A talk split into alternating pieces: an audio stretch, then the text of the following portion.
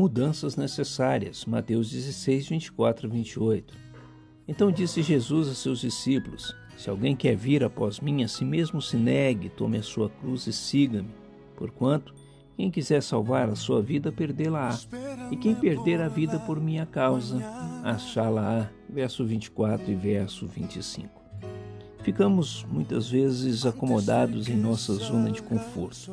Logo, poucos gostam de mudanças. Quando o Senhor chama seus discípulos, ele os informa que algo radical deverá acontecer. Primeiro, vemos que não há crescimento sem mudança.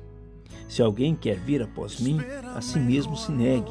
Verso 24. Para os discípulos crescerem era necessário mudar, negar a si mesmo e se amoldar à vontade do Senhor.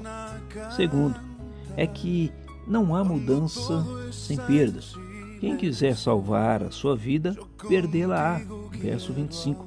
Em mudanças há percas. Neste caso, era a perda da própria vida, a qual deveria ser para glorificar ao Senhor em todo o tempo. E terceiro, não há perda sem dor e sem luto.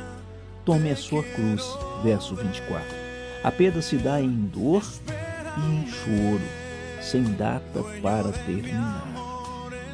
Mas no final, o Senhor Jesus garante que aqueles que sofrem a mudança acharão a vida nele e não passarão pela morte.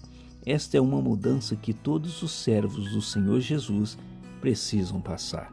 Em tempos de dificuldades, precisamos aplicar estes ensinamentos em nossas vidas e saber que o Senhor estará com os seus em todo o tempo.